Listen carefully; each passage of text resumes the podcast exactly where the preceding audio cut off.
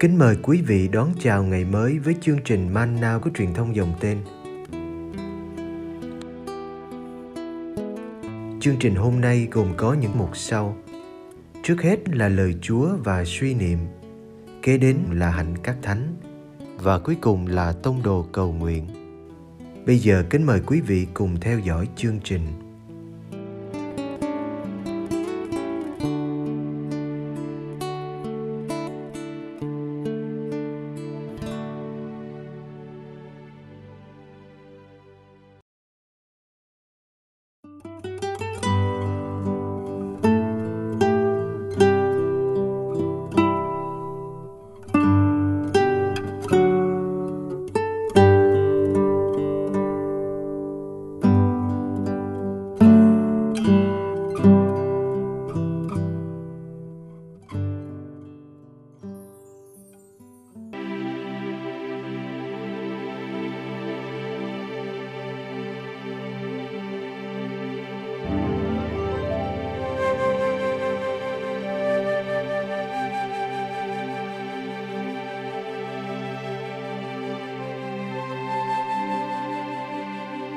Bài giảng trên núi Tám mối phúc Matthew chương 5 từ câu 1 đến câu 12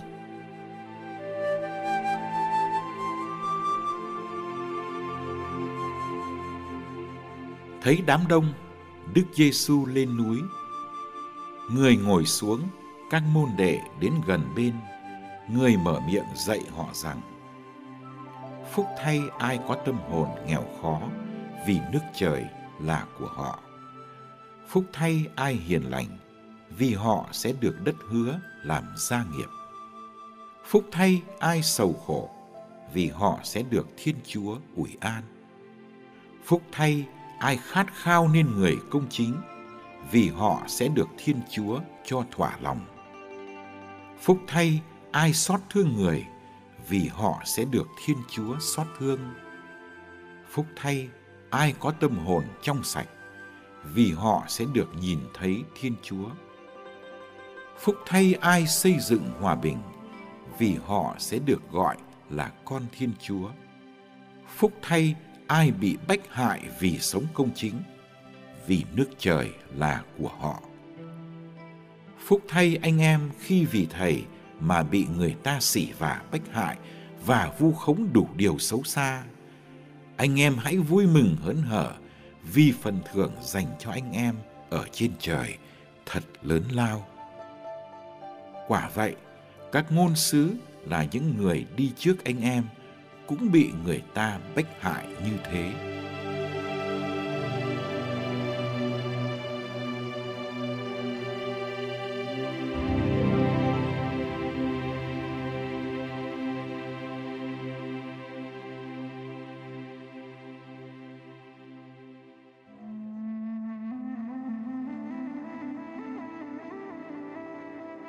Đức Đạt Lai Lạt Ma vào mùa thu năm 1994 tại thủ đô nước Anh đã được mời chia sẻ về giáo huấn của Chúa Giêsu trong các sách tin mừng.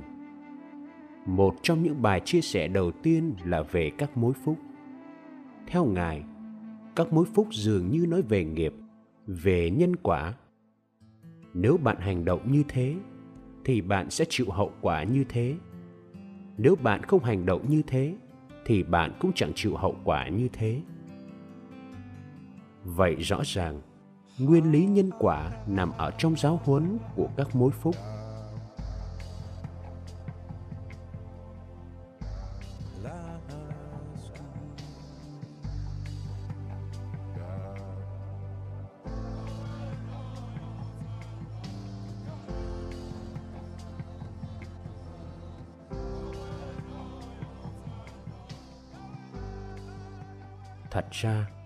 Các mối phúc của Kitô giáo lại không bắt nguồn từ nguyên lý nhân quả.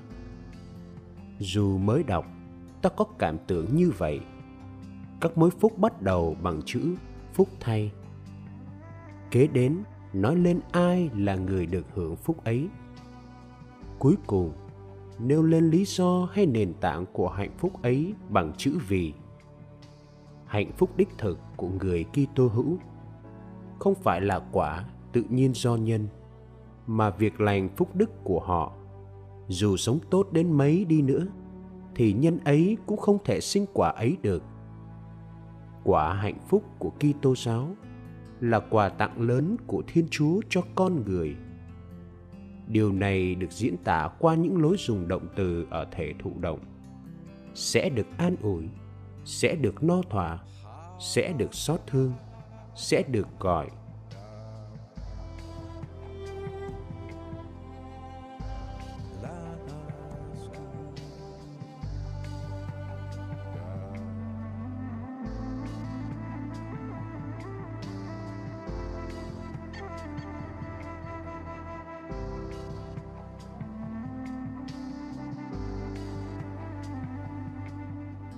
Trước khi giảng về các mối phúc, Đức Giêsu đã loan báo: Hãy hối cải vì nước trời đã gần bên. Nước trời người Do Thái mong đợi đã đến với sự hiện diện của Đức Giêsu. Quà tặng nhưng không của Thiên Chúa đã được trao ban, chẳng phải do công sức của con người. Hãy mở lòng ra đón lấy nước ấy bằng cách hối cải, bỏ đời sống cũ. Nhưng hơn thế nữa, còn phải đón nhận một lối sống mới cho phù hợp. Bài giảng trên núi và các mối phúc cho thấy hướng sống của những ai muốn đón nhận quà tặng nước trời với bao hạnh phúc kèm theo. Để nhận được quà tặng vô giá ấy, để được hưởng hạnh phúc vô bờ ấy, cần cung kính đưa hai tay để đón lấy với lòng khiêm hạ và biết ơn. Sống theo các mối phúc là có thái độ trân trọng, cung kính ấy. Không đưa tay thì cũng chẳng được quà. Nhưng không phải cứ đưa tay là có quà. Nếu thiên chúa không muốn cho trước khi ta xin, Kitô giáo không dựa trên nguyên lý nhân quả.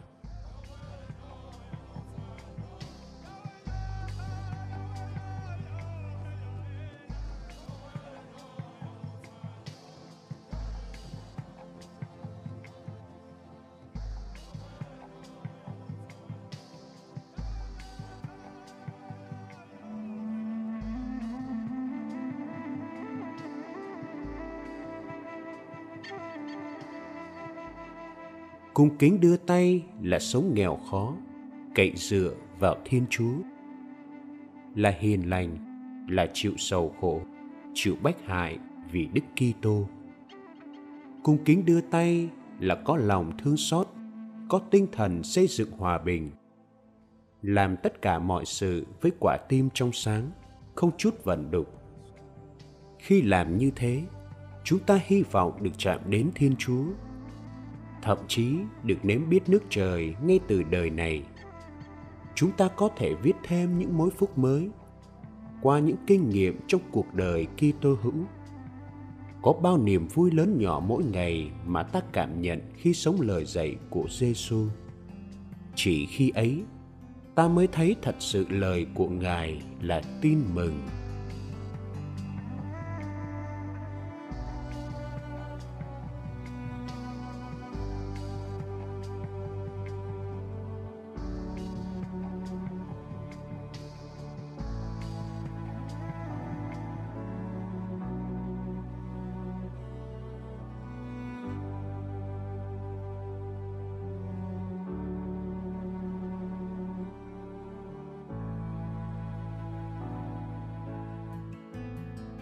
Lạy Chúa Giêsu thương mến, xin ban cho chúng con tỏa lan hương thơm của Chúa đến mọi nơi chúng con đi.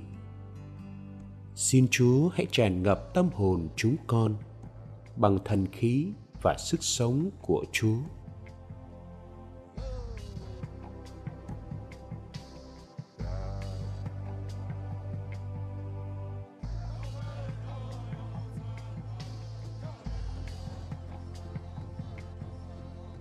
Xin Chúa hãy xâm chiếm toàn thân chúng con, để chúng con chiếu tỏa sức sống Chúa.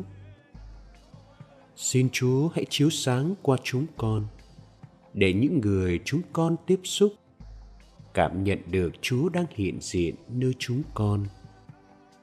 Xin cho chúng con biết rao giảng về Chúa, không phải bằng lời nói suông, nhưng bằng cuộc sống chứng tá và bằng trái tim tràn đầy tình yêu của Chúa.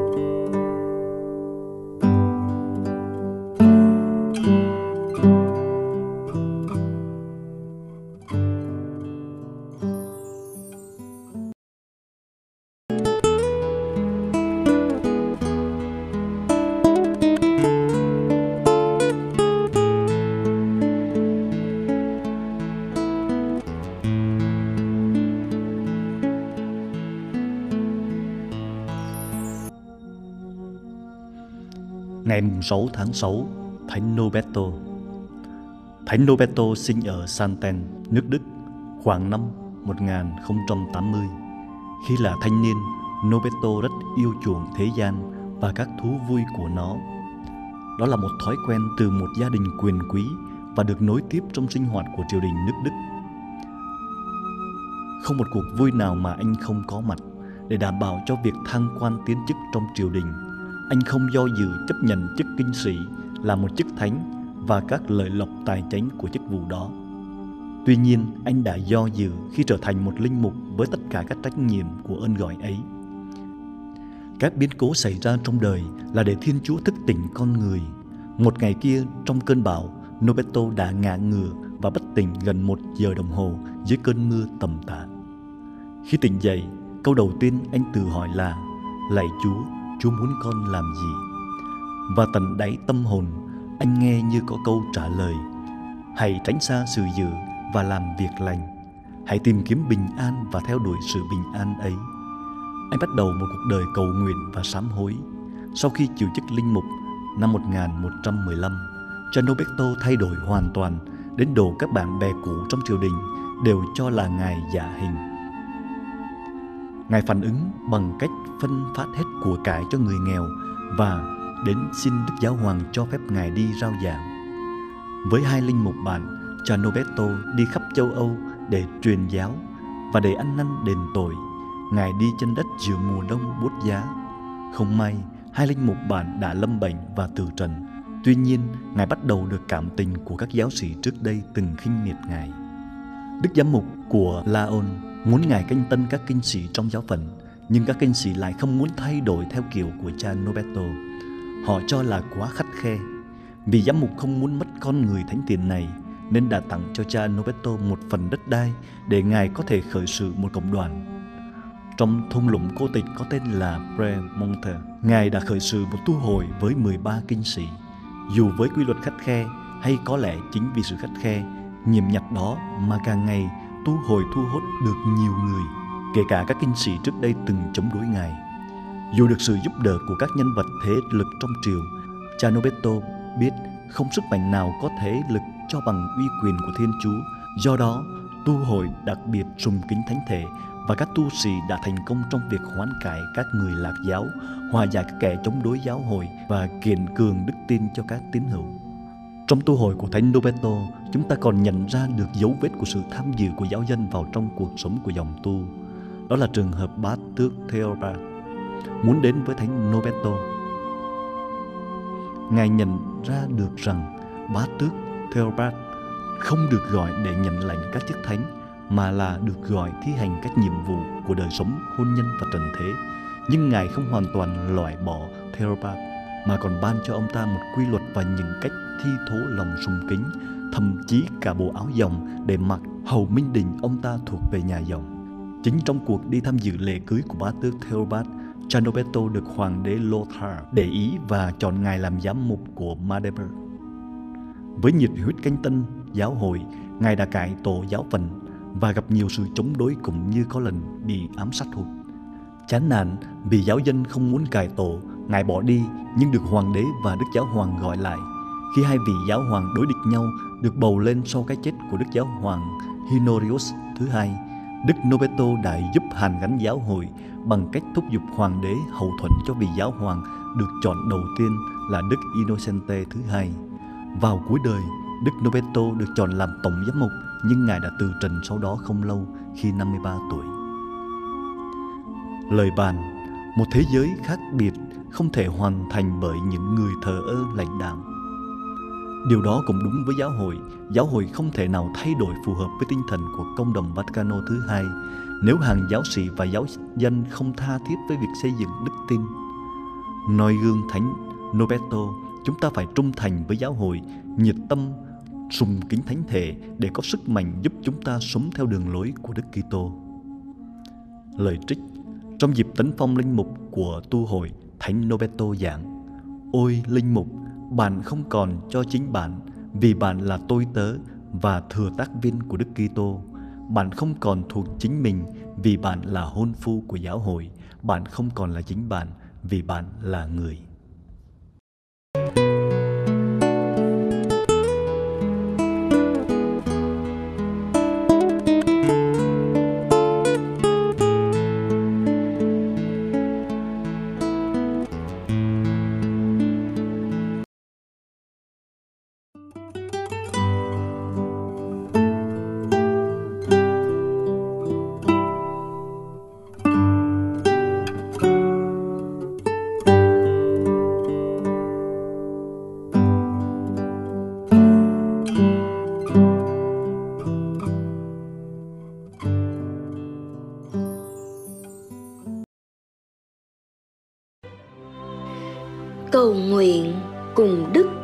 Hoàng. Tông đồ cầu nguyện.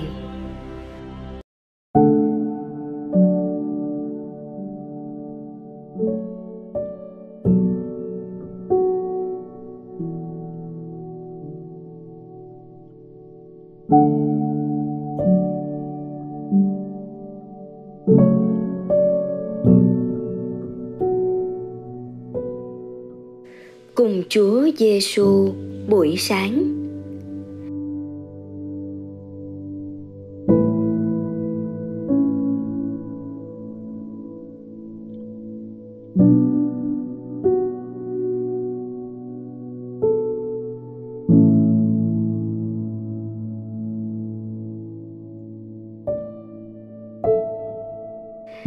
Nhân danh Cha và Con và Thánh Thần. Amen.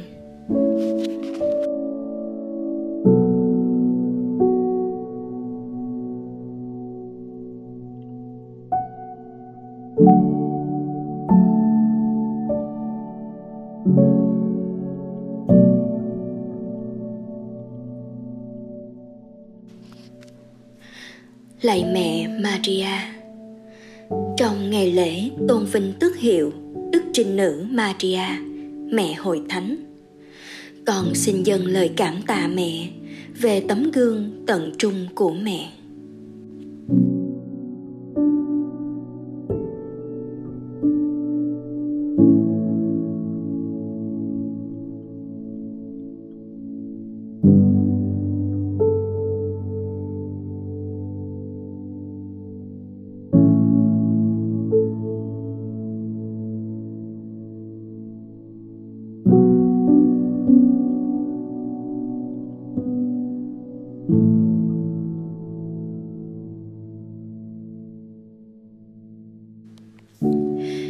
Khi thấy thân mẫu và môn đệ mình thương mến đứng bên cạnh, đức giêsu nói với thân mẫu rằng, thưa bà, đây là con bà. Rồi người nói với môn đệ, đây là mẹ của anh.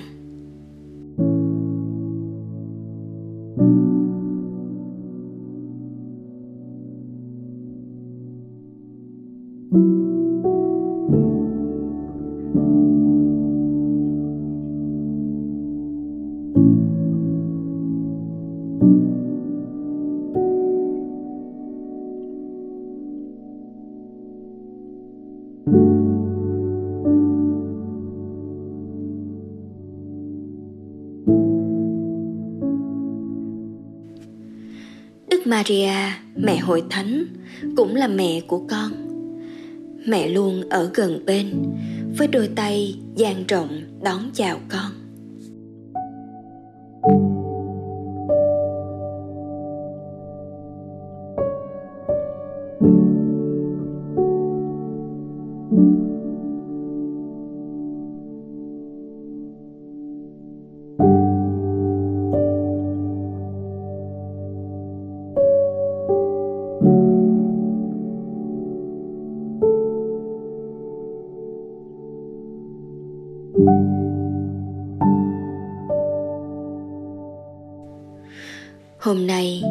Xin hướng về mẹ như dấu chỉ của sự sẵn sàng và đón nhận. Con cũng xin dâng mọi việc làm của con hôm nay theo ý chỉ cầu nguyện của Đức Giáo Hoàng trong tháng này cho các gia đình. Xin cho họ biết sống yêu thương, vô vị lợi và thánh thiện trong đời sống thường ngày qua những cử chỉ cụ thể.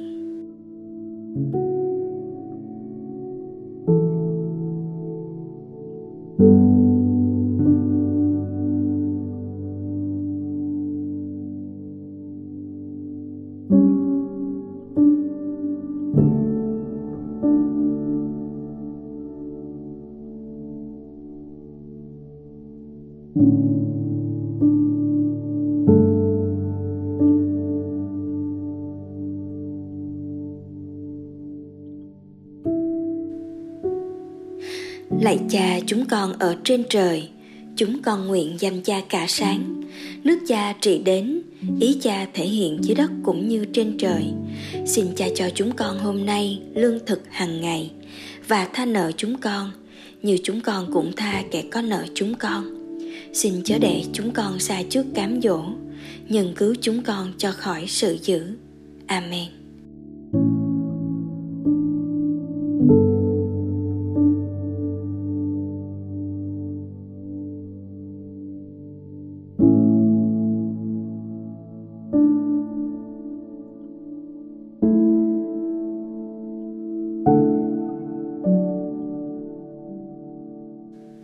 Nhân danh cha và con và thánh thần. Amen.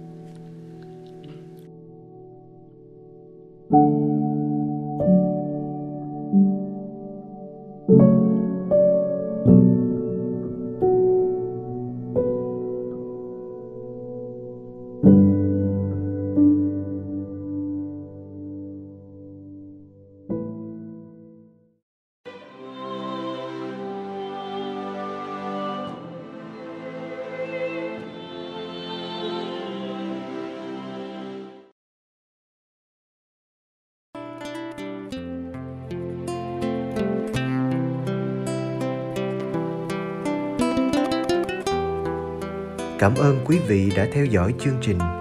Kính chúc quý vị một ngày mới tràn đầy niềm vui và ân sủng của Chúa và mẹ Maria.